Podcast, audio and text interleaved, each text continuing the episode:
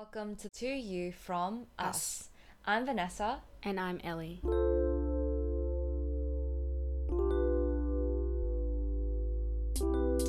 Hello, beautiful people. Following the positive feedback we received for our first Grey Zone episode, we thought that it would be fitting to do a follow up episode to give you a few practical career tips and tricks that we picked up along the way.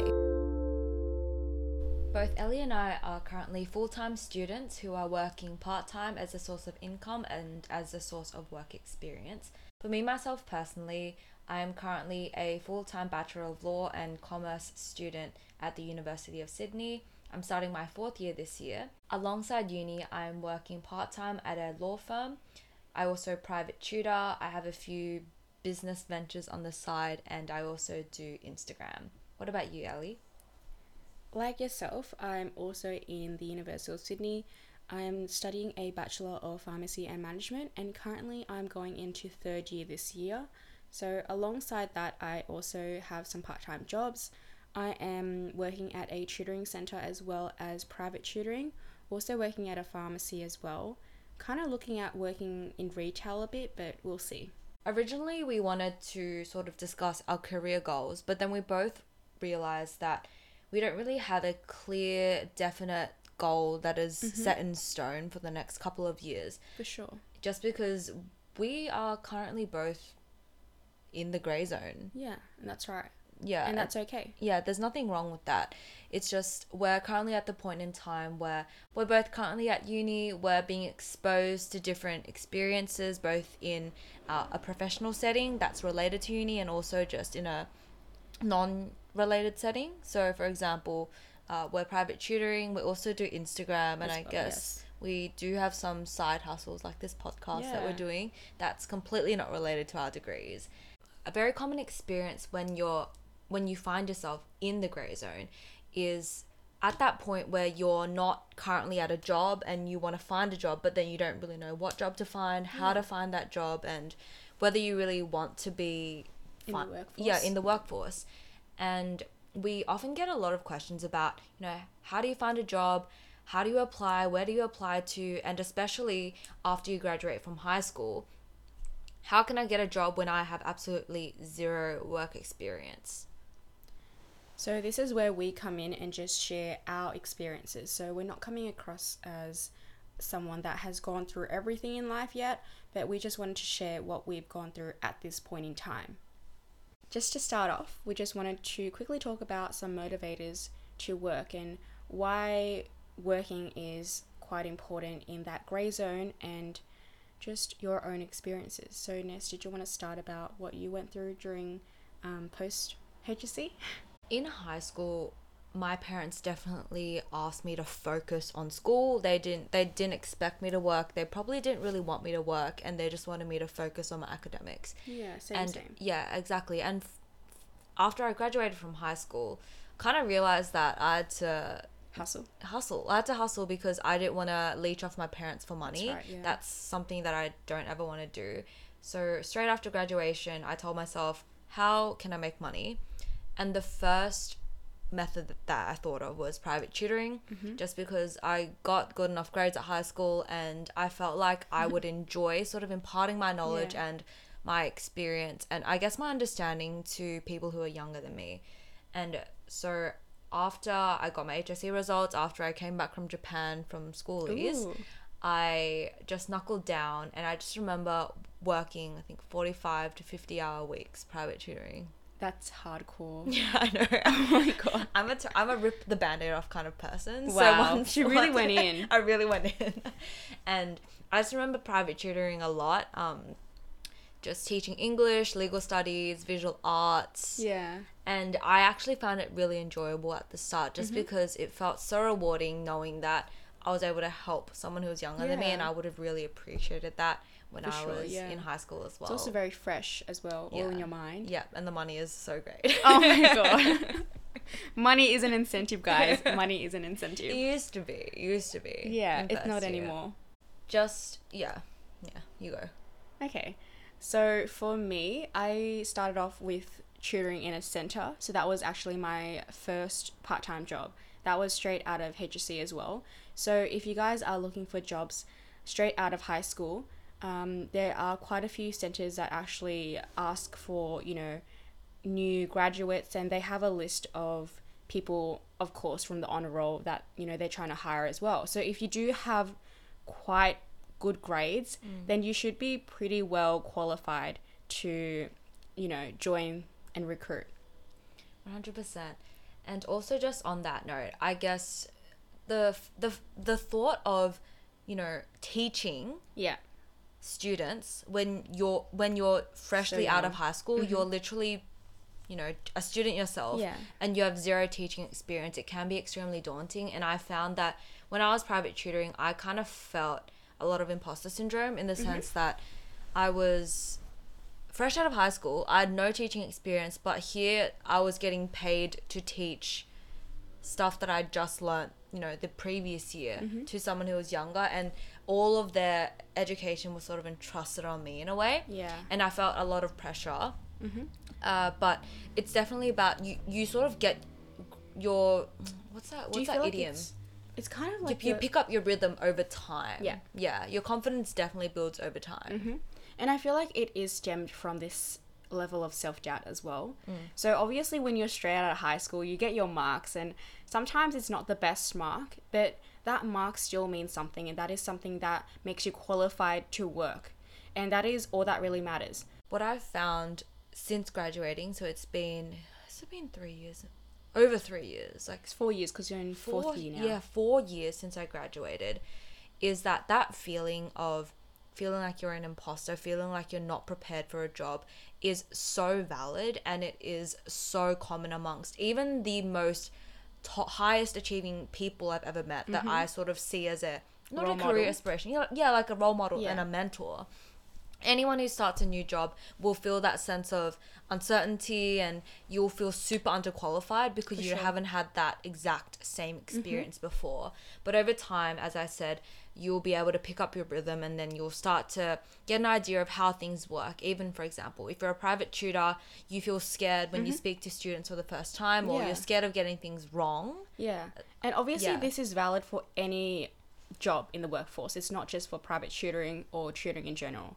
So, yes, everything and all uncertainty is valid. Yeah, hundred percent. And even just if I just draw from my personal experience, I remember starting at the law firm that I currently work at, and there was just so many so many new things I had to learn. I had to learn about new applications, you know, how to bill my hours, how to I don't know, redact documents, how to review documents, how to uh, how to email people formally, all of those things. And it really just came with time and it came with practice. Yeah. And the thing is that even in big, big professional workplaces, they understand that you're you have zero experience Yeah. and that you're here to learn. So if you make mistakes, it's actually expected. Yeah. And if you're confused about something, it's expected that you're you can ask questions. Sure, yeah. Yeah, and it's that environment where people expect you to make mistakes and so you don't you shouldn't feel scared to, you know, just try new things and, And to also ask make questions. Ask questions. It's Yeah. extremely important. I just remember talking to one of my managers uh, at the law firm and she was saying how she really liked how I asked her questions just because it showed that I was really Mm-hmm. interest. interested to Yeah. learn, I was curious. And for myself personally, I was able to learn so much more just by asking even questions that I thought were really, really silly. Stupid. Yeah. like, should I write this sentence? Of Or, course, it's all valid. It's all the small things. yeah, exactly. And it's obviously those small things that actually teach you along the way. Mm. So it's better to ask questions and actually get things done right than not ask and get roasted for getting it done wrong. exactly. So yeah, you've agree always got you know that little fine line. And so if we sort of tie that into, you know, how can I get a job when I have no experience at all or I have no experience in that field?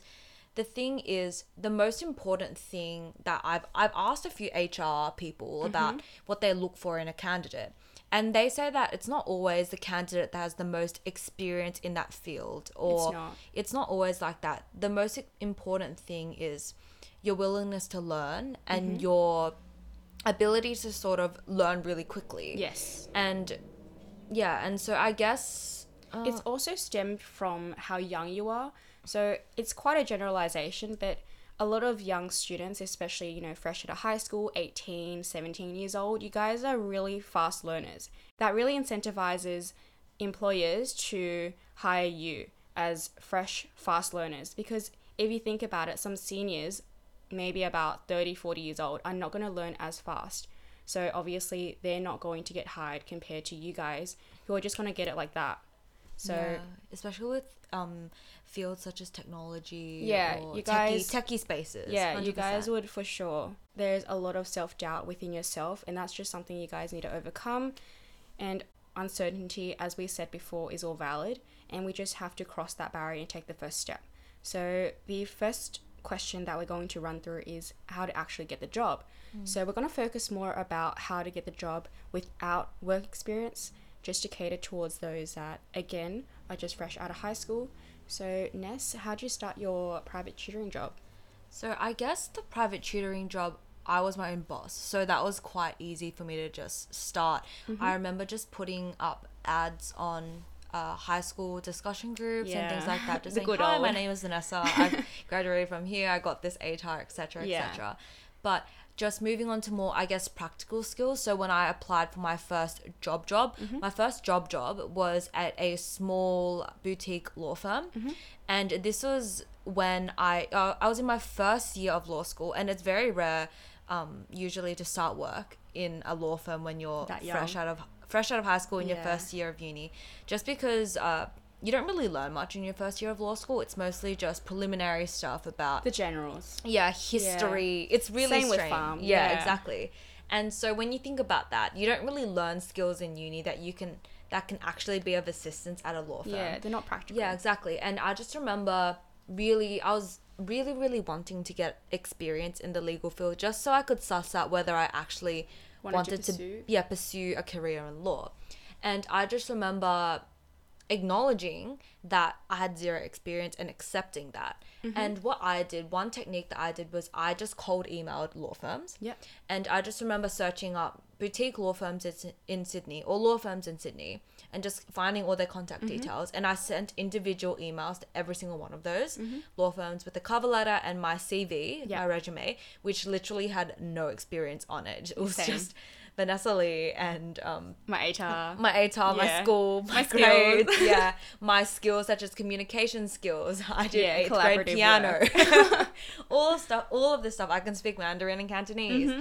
uh, and things like that. But I just remember writing my cover letter. I was, I remember this so distinctly, saying how I understand that I have no experience in the legal field. However, I am. Ex- I am eager to learn and I'm quick to learn and I am willing to help out in any way possible. Mm-hmm. I remember I sent out cover letters to over 40 firms. So I did individual cover letters for 40 different law firms. So I applied to 40 different jobs essentially, Yeah. Mm-hmm. even though they had no job ads. I was just like, if you need a paralegal, if you need a legal assistant, Yeah. assistant in any way. And that's what makes it important. It's you taking the initiative, the to actually being really keen. Yeah. Yeah. And I heard back from one. Mm-hmm. I heard back from one. That's so, enough. Yeah, so I heard back from one. So it was a literally a one out of 40 hit rate. Mm-hmm. But I heard back from one, and it was from this, like I said, a boutique law firm, very, very small property law firm.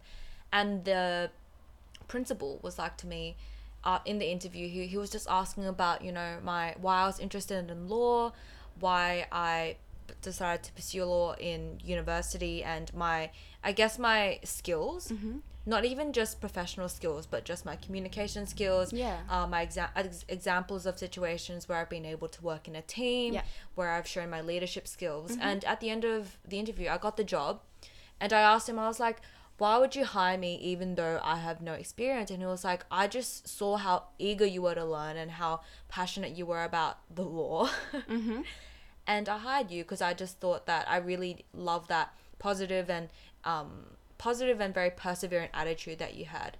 And I just remember even at that job, I didn't really do much legal work. I was mm-hmm. doing most mostly admin work. I was doing I learned how to do billing, accounting, timing, very Yeah. practical things, how to email in a very formal way, how to speak to clients, how to file things, just very very admin esque kind of jobs.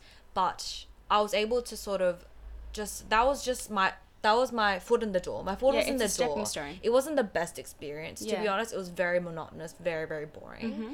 But I got my foot in the door, and then that allowed me to you know step into the legal field and get the job that I'm currently at now. Yeah. So I'm currently at a very big law firm and working in one of the legal teams there, doing legal tech and Mm-hmm. legal innovation stuff, which I really really like. Yeah. And yeah, so it's all about just taking that first step, and the first step is the hardest step. is the hardest step. I know. Yeah. So what about you, Ellie? Like, what did you do straight out of high school? Before I did want to talk about that, I really liked how you were self aware in your cover letter.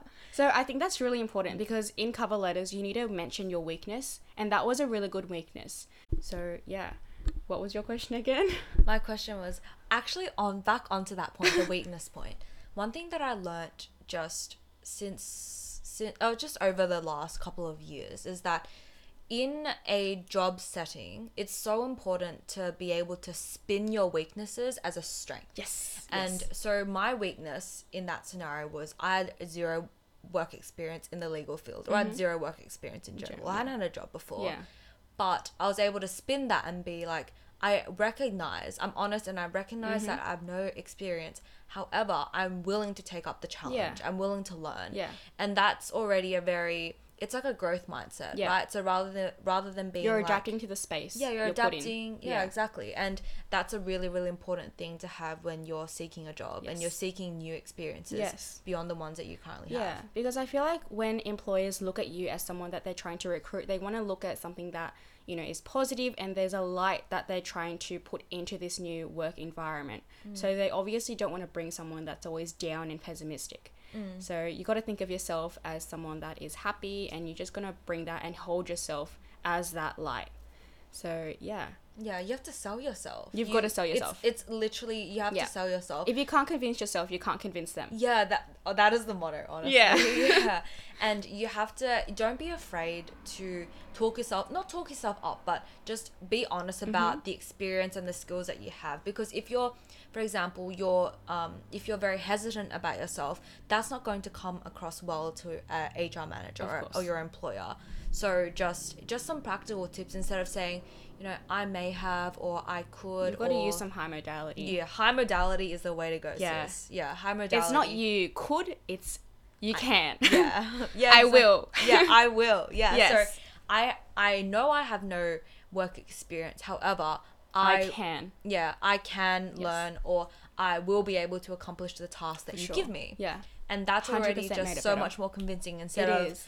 I have no work experience and I'm not sure if I'm going to be able to do it, Yeah. but um if you give me the chance, I can try. That's not well. Yeah, that's well done. self pity. Yeah. And HR managers aren't gonna Some pity cards there. yeah, exactly. And that's not, to be honest, that's not going to be very attractive to a manager or an employer. For sure. Mm. Yeah.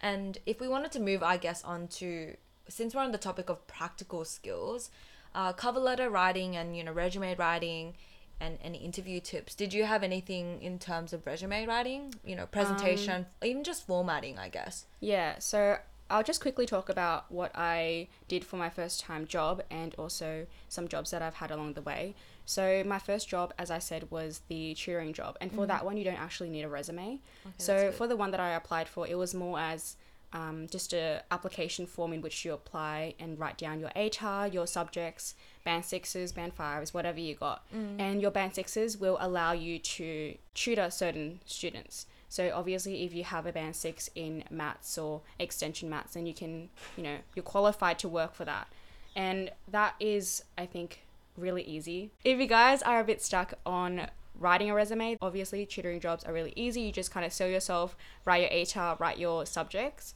But in terms of a resume, I wrote my first resume last year, I think, for a pharmacy, and I work in a franchised pharmacy, so it's a pretty big one. Um, and for that one, I wrote one cover letter and obviously the resume. So for the cover letter, I wrote about the weaknesses and how, again, I wasn't really um, aware of any skill set in the pharmaceutical industry. I haven't worked in the pharmaceutical industry yet. I've only worked in you know retail and uh, tutoring. But I acknowledged that, I recognized it, and I mentioned again, as Ness said, the ability to grow. And I think that was what really made him interested because when he saw me, he wasn't really keen because all I've done was just tutoring. And he said, If you're so passionate about tutoring and teaching kids, why did you want a new job? And I was actually quite stunned at that moment because for the first half of that interview, all he talked about was why are you tutoring? Why do you like it? And all that stuff. So he was really full on about that tutoring job. Mm. But I took a moment and I talked to him about how I wanted to make sure that the skills that I am learning at uni is reinforced in that work field. Mm. And I wanted to make sure that I'm learning things that relate back to my career, and that's why I decided to choose that job. If you guys are wanting a job that is, you know, aligned with your career, it might take a while because it doesn't just come instantly and you don't really know where to look at first. But side jobs along the way are totally fine, and those resumes are quite easy to write because all you have to do is just talk about your interest in that. For example, in retail, especially like Glassons and like, you know, just clothing stores in general, those are mm. really simple to do because I feel like everyone has an interest in clothes and, you know, mm. you can just kind of fluff around about that, right? So a cover letter is basically, I guess, a letter that sells your interest and talks about what you want to do and what you want to bring to the table in that um, work environment. What do you think? What did you put in? Yeah, so just to give, I guess, a, a definition of what a cover letter is, mm-hmm. this is just from the top of my brain. but a so usually when you're applying for a job, you need to provide two different types of documentation. So mm-hmm. the first thing is a cover letter, and the second one is a resume, or some other people call a CV. Mm-hmm. And what a cover letter is, it is a condensed personal statement Yeah. uh, expressing your interest in the job and why you would be a good fit for the job. Whereas your resume or CV is a condensed list of your experience, whether or not it's in the current field, your interests and your skills, and uh, sometimes you put your references. So Yes. usually that's one to two people who can really back you, so that the uh, the HR manager may call them and be like, oh, for example, is Ellie good- as good as she says Yes. she is? And that's usually a past employer. A past and if you don't have that, That's a fine. principal or even a teacher, Teacher, yeah. from your school is enough. Yeah, I, I remember I had my teachers as my yeah. Mm-hmm. um, as my uh, references, and so back to the topic of let's do, we'll start with resumes. Uh, just in general, this I'm speaking from more of a like a professional, like a corporate kind of Mm-hmm. resume, but I feel like it'll be quite standardized and similar throughout It all is. industries. So you would usually have your name at the very top, Yep. your email, your mobile, and sometimes your address if you want to put it there. And then you would have your education. So you would have your school when you graduated, your current your current degree if you're at uni, and if you're not, that's completely fine. Also, Mm-hmm. Yeah. your marks and your like you for example your WAM, your average mark, or your Yeah. ATAR, I think and it's maybe quite the subject important, yeah, to do the subjects. Yeah, and any achievements that you that you had. For example, if you're a school prefect, if you got like an academic scholarship, I don't know if you, um, I don't know if you won any regional competitions or anything like that. Just put that in there. So education, and under that, I remember I just had experience. So whether that's uh, work experience, um. I, I remember in my first ever resume, I didn't really have any work experience. I'd so volunteering. yeah, vol- uh, Yeah. experience, and now I've split up a second, a second, a third section called volunteering. Yeah. But if not, just put experience, put any volunteering you've done. Um, yeah, just any anything you can think of under the sun. Yeah. Just put it there. So just to summarize that, that was just experiences in general. So if you have work experience, then that, put that down. If you don't, then put volunteering experience. Yeah. And usually the way that you'd structure that is you'd have like the name of the organization or the company that you're working for, the period you were there for, and under there Mm-hmm. I would usually put maybe two or three dot points about the role that you had. So for example, about that role, yeah, I yeah. assisted in filing documents Yeah. or um, assisted in raising X amount of dollars for this Yes. charity, for this initiative. And I think it's really good to Yeah. be specific like that. Be very because when you see that percentage or when they see the percentage, they're like, okay, she's done that. Yeah, But there's a if metric you, to it. Yeah, if you kind of just summarize and just vaguely talk about what you've done, they don't really see the point of employing you Mm. and they don't really see your worth. Mm. So if you have a monetary value to that, it's a lot more mm. substantial. Yeah, and just if we continue on with that, I think the third or fourth section I had was interests. Mm-hmm. I only added this section in recently, but I learned that it's really important to give an idea of what kind of person you are. So interest might be I just I think in my resume I wrote like listening to self-development podcasts, going for hikes, doing mm-hmm. high intensity workouts, mm-hmm. just something that really gives the employer a picture of who you are Yeah. because it, it at the end of the day, they want to be working with a person, not a machine. Yes. yeah, and so I had that, and then under that I had skills. So, for example, communication skills, and you know, a, a, a, maybe a sentence about the how I got those skills Yeah. or leadership skills, etc. Teamwork is also a really Teamwork good skills, yeah. So I think Yeah. interpersonal skills. So that's like being Yes. Mm-hmm. able, like your emotional intelligence, your ability to uh, interact with other people. Communication skills are important. Teamwork skills, leadership skills, all of those skills Yeah. are super, super important. And usually I would tie those into my cover letter. Mm-hmm. So if we move on to the cover letter, the way that I usually um, structure cover letters is I usually have um, uh, I think it would be like the company name, Mm-hmm. the company address, the company email. They'll be like, Dear recruiter, or Dear. The best thing is if you can find the name of the person who's going to be reading it. As as we said before, it's always Yeah. nice to be specific. Specifics are so important because it shows that you really put the effort Yes. in.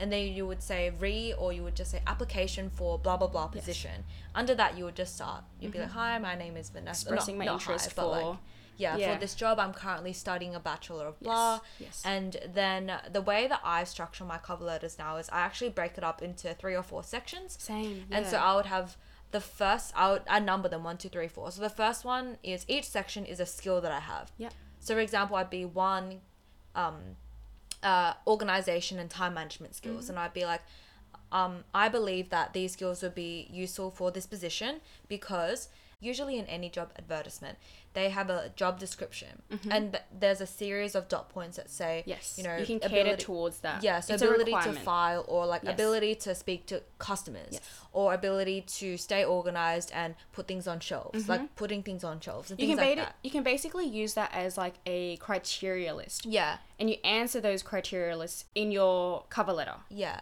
and you answer it based on the skills that you currently have. Mm-hmm.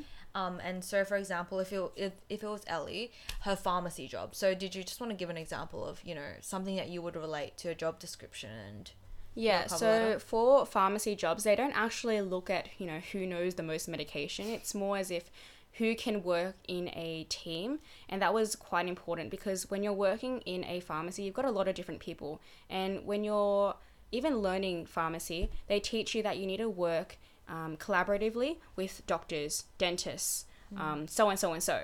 So mm. you need to be able to work and communicate with those people. And if you're able to show that, you know, you're able to work in an environment, for example, in school, you're able to work in a team environment with a group of people mm. and you've done blah, blah, blah, blah, blah. That's a really good example just to show them that you've done that and you're being able to do well in that. So that was a really good one. Yeah. Yeah, exactly. And if I were to give an example, I just remember at for a law firm application, it was something like um, have to you have to be able to work well under time pressure. Yeah, um, sure. to meet deadlines for clients or Yeah. something like that. And I just remember after my first uh, law firm job. I had I hadn't really gotten that much experience just because the Mm-hmm. law firm was so small, and when I was applying for a bigger law firm, I hadn't had that exposure, Mm-hmm. and so I just remember in my cover letter saying how you know I um I'm able to work under time pressure because, and I gave an example even just at uni like under a group assignment kind of Mm-hmm. You make, you're able to make deadlines. yeah That's meet most important. deadlines or um even just like private tutoring I was Yeah. able to like mark a lot of students essays right like right in time or just Yeah. small small examples that you can sort of recontextualize and pitch yourself Yeah. to be a worthy candidate for that job It's always about molding. Yeah. Molding and adapting. yeah and talking Yes. yourself up no, Yeah. like Selling yourself. vouching for yourself Yes. yeah exactly Yeah. um and I guess those are probably our key tips for resumes and cover letters Yeah, I do want to talk about the address, and I feel like the address is quite important in some cases because I've actually had some HR managers that have mentioned that you live in blah blah blah blah blah. It might be a bit far. Can you see yourself traveling and getting to that you know pharmacy at six a.m. And obviously, it's a no. Mm. So if you live a bit far and you've applied for somewhere that's a bit out of the way, you can take a turn and say that you can drive, you can take public transport, you've you know been able to wake up early and that is your routine and that's a way you can get out of that. Mm. But yeah, I think an address is quite important just to let them know where you live and if you're close or far. Yeah. Yeah. And just even on the topic of that, if you were looking for a first time job, I think it's best if you look around something in your local area, Yeah, I something agree. that's close because Convenience. yeah, convenience and also secondly, local uh local uh companies or businesses, they're less likely bleh. local businesses and companies they'll they're less likely to have a large amount of applicants Yes. as well and so if you're reaching out to a small law, law firm or a small pharmacy or a small retail shop they'll more likely to take note of you because it's rare that people actually take the initiative to cold email or mm-hmm. cold reach out Yeah. to them and yeah so that's definitely a tip to take on board as well For sure, and it's quite good to have a already existing relationship with that firm or that company. So especially with pharmacies like in Cabra, right? There are heaps of pharmacies and it's quite obvious which one you go to and some of them actually remember you. So if you just pop in, given a resume, just be like, you know, I always come here quite often. I'm interested in learning here, so I'd like to pop in and just give in a resume. And I think mm. that's quite nice. So if you are able to physically go in, I understand that COVID is a bit, you know, hindering. Yeah. But yeah, if you're able to go in and just pop in a resume physically, just let them know that you're trying to express your interest. That is quite good, rather than you know doing a bulk email and just sending everything through. yeah So yeah, that's another way you can That's also a do really, that. really good tip, especially for retail jobs. For sure, Uh, yeah. Just because, especially big retail chains, they have uh, recruitment portals. Yes. And you submit that, and sometimes you don't hear back for maybe five or six months. Yeah. But if you physically go in, you speak to the manager of Yeah. the of the chain. because they see you They'll as a notice person. you. Yeah. and they'll probably sometimes I have friends who have done that. They've walked in, given in their cover letter. They've Mm-hmm. had that reg, uh, the, not their resume. They've had the interview on the spot. They Mm-hmm. got the job on the spot. yeah. That's happened. Because when you go there, they actually see you as this person and they can see and sense if you fit their work environment. Because it's all about fitting in. And it's not really about, as we said, experience or really skills. Mm. It's just about fitting into that image and that work image or that brand image. Yeah, I completely agree. To move on to interview tips and how to sort of sell yourself and present yourself in person because that's mm-hmm. often the next step. Yeah, that's the place where they see you physically as the person that they're trying to recruit. So, just from my experience going into the pharmaceutical industry or just any science based industry in general, I feel like they put a lot of emphasis in how you portray yourself. So, in pharmacy, you have to have your hair up, obviously, and you've also got quite professional clothing on you. So, you've got maybe a blouse, some dress pants, something very simple and just something that's very clean cut. So the hair up is quite valid because especially when we're doing lab stuff or just you know talk to a customer, it's very just sanitary to just have your hair up out of the way. They can see your face and how you express yourself and everything like that. So yeah, I think it's quite different in the law firm or business field, Yeah, right? it's quite different. So, in a corporate setting, the way that you present yourself is extremely, extremely Mm-hmm. important. I think, especially in a corporate setting, it would be the most important. The way that you present yourself. Yeah. Uh, so the way that uh, your professionality and how formal Mm-hmm. you are.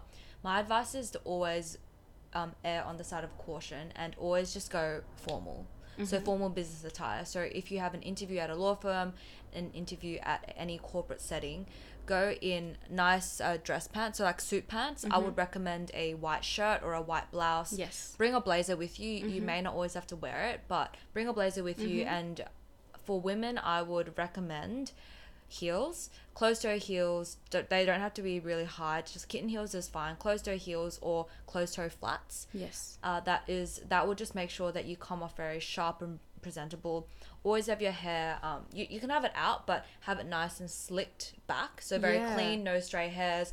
If you want to put on makeup, very simple makeup, nothing Minimal, too heavy. Not sure. n- like not like none of that Fox like, eye. f- like falsies or anything Yeah. like that. Just super simple, super natural, but also professional and clean cut. Yeah. I just wanted to mention that for science industries, do not wear heels. You're not. Do not wear heels. Okay. Because if you're thinking about it, in pharmacy or whatnot, you're always on your feet. So no one's going to heel click, clack, click, clack. Mm. So you've always got to have maybe think about school shoes, Doc Martens, those kind of shoes, or even black flats. Make sure you have black shoes or just something that looks like school shoes esque. Yeah. Oh, so it's just quite it's Yeah. flat shoe. Even in when we do labs at uni, you've Yeah. you've always got enclosed shoes that look like school shoes. Oh, really? Yeah, and they okay. should be black. Okay, Yeah. so that's a distinction. Yes. So if you're in a pharmaceutical industry, sort of science based, dress clean, hair back, Mm-hmm. enclosed shoes, but flats. Whereas if you're going in for a corporate interview, you can have your hair, hair however way you want. Make sure it's clean and slicked back. Yes. Uh, make sure that you're in professional corporate attire, Mm-hmm. and if possible, wear closed toe um, heels, and Yes. if not, then closed toe flats. Yeah, very nice. So now moving on to the during the interview. So Yeah. we're doing pre-interview, um, during interview, or actually before interview. Make sure that you come prepared. So Yeah. I always go in with a, um, with a Printed note, copy? uh, like a printed copy Yeah. copy of my CV and my Resume. uh Yeah, and cover your- letter. Yeah. Um, I would bring a notepad just if I need to write down notes or Mm-hmm. Yeah. anything like that. A notepad and not a briefcase, like a like a black folder of some Mhm, a sort. so everything's inside. Yeah. Uh, so, So you look look, really organised. clean and Yeah. organized. Uh, a nice simple bag, so Yeah. like a open open A tote bag a, is a nice. tote bag, a black tote bag is really nice. Yeah. And yeah, so during the interview, did you have any tips on how to talk, how to So I got taught um, that a handshake is really important. Mm. So when you do a handshake, it's just quite firm and confident. no wet fish? No, no sweaty palms. No wet fish. Honestly, Yes. just imagine having a wet fish, grabbing it by the tail and swinging it. Don't Yeah. do that. No, you Make want sure firm, firm. up and down. Yeah. Clap up and down. that was not solid. We Ready? just tried to handshake.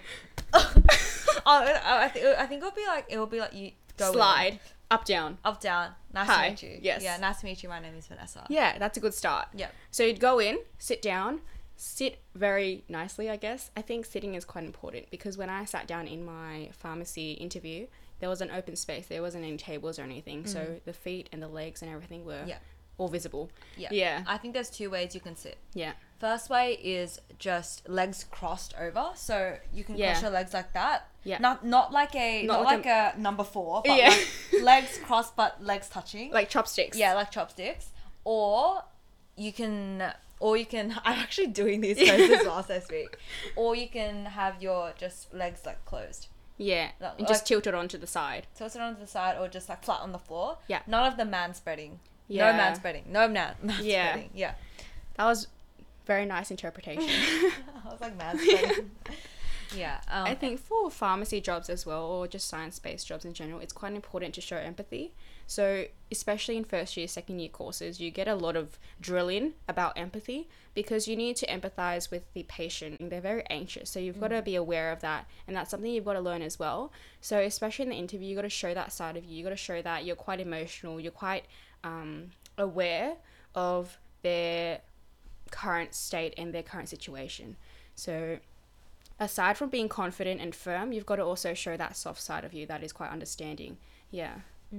I think that would be that wouldn't be as much of a need in a In corporate, corporate, setting. For sure. Obviously, you, you don't want to come off cold, but you really want to come off confident and that you really want the job. Mm-hmm. And so, questions would often be targeted towards why do you want this job? Uh, what skills do you think that you have that will make you suited for this job?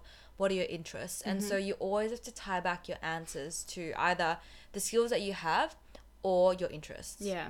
Yeah. And especially that question about what about yourself? Or tell me, Tell about, me about yourself. yourself. That's a really hard one. And for that one, what would you talk about?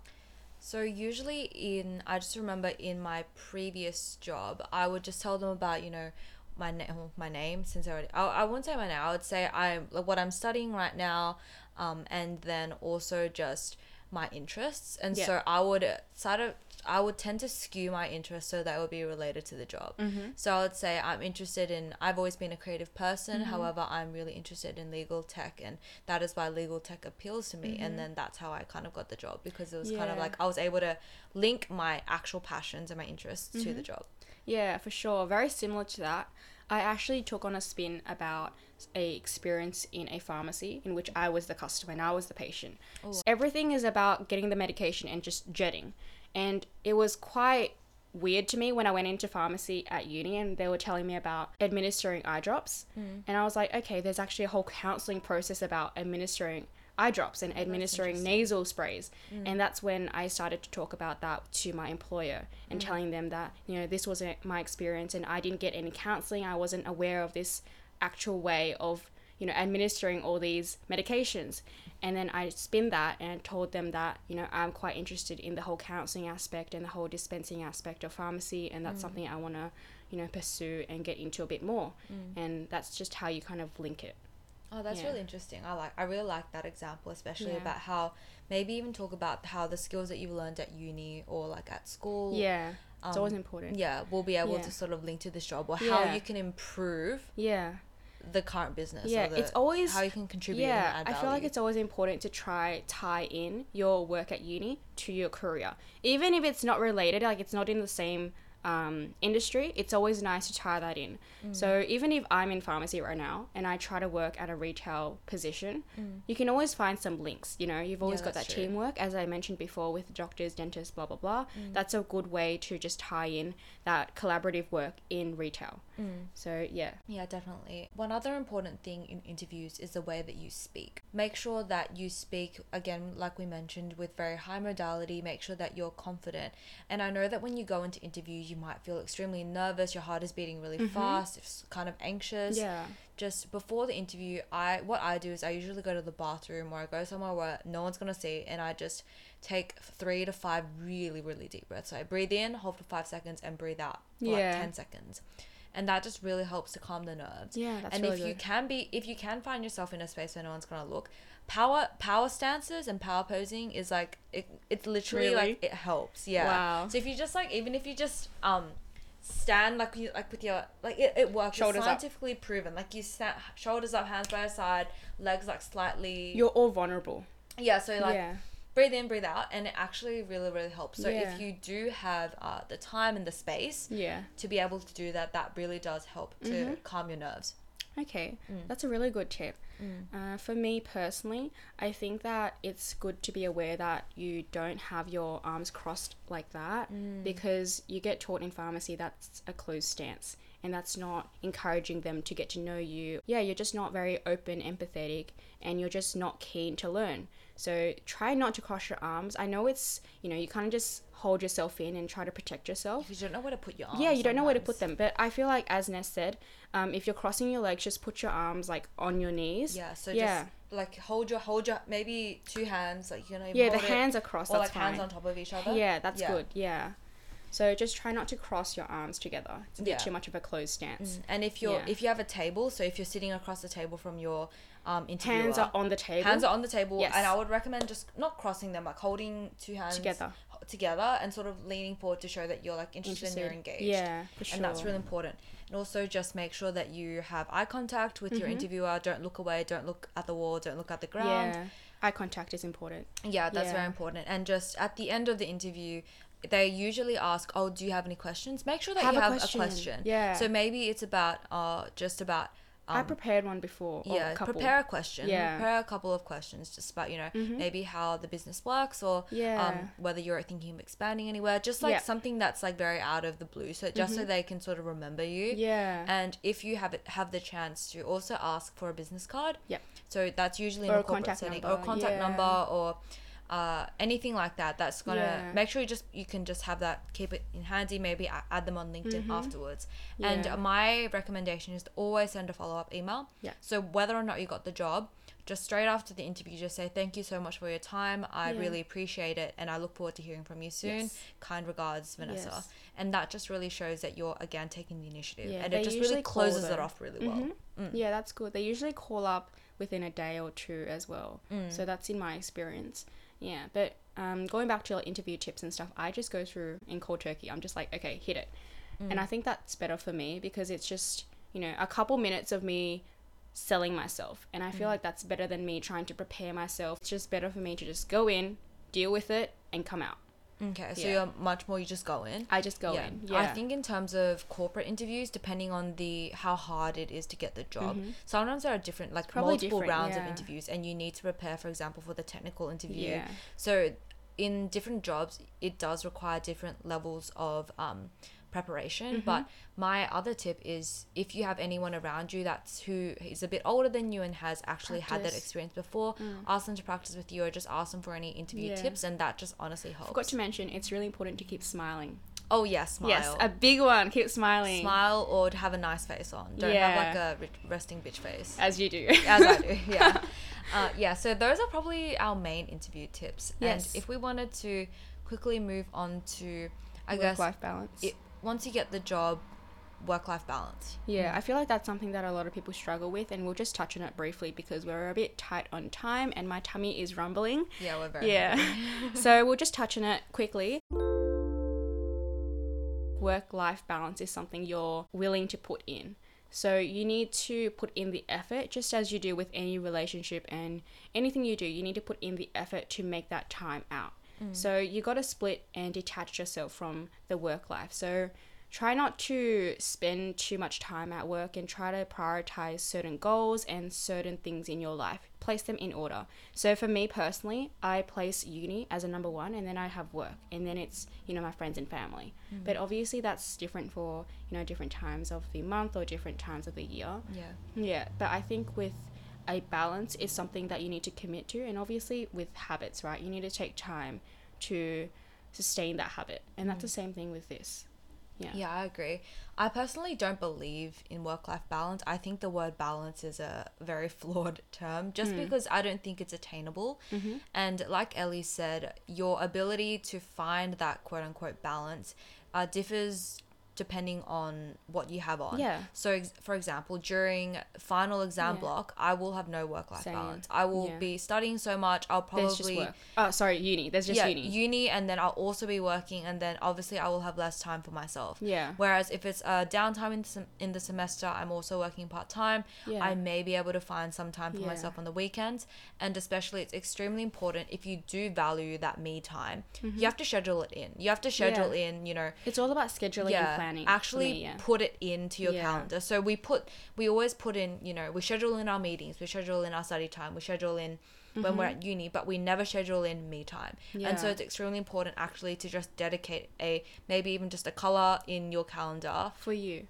For you Yeah. and maybe that's a couple of hours a week or like a couple 30 minutes at the end of every day Mm-hmm. but it's really important just to give yourself some downtime Yeah. and downtime doesn't have to be you know going out with friends or it doesn't have to be always socializing but e- even if it's just in your in your room reading a Yeah. Mm-hmm. book or in your room reading some uh, watching some tv just some time for you to just detach from the external world and Yeah. to just calm down and yeah. it's really really important to take that space out for yourself Mm-hmm. and i just remember when i was younger i didn't believe in work life balance in the sense that I, I didn't believe that i needed any me time Oh, so i would just constantly be grinding and then Mm-hmm. it really hit me at a point I, I think in second year where i was just so burnt out and i didn't know why i just I was studying so much and I was working so much, and then I was just like, why do I feel so miserable all the time? Like, why do I always feel so stressed and so Mm-hmm. Yeah. anxious? And it was because I was working too much. I didn't take care of my body. I was lacking sleep. I Mm-hmm. and I thought that the grind would make me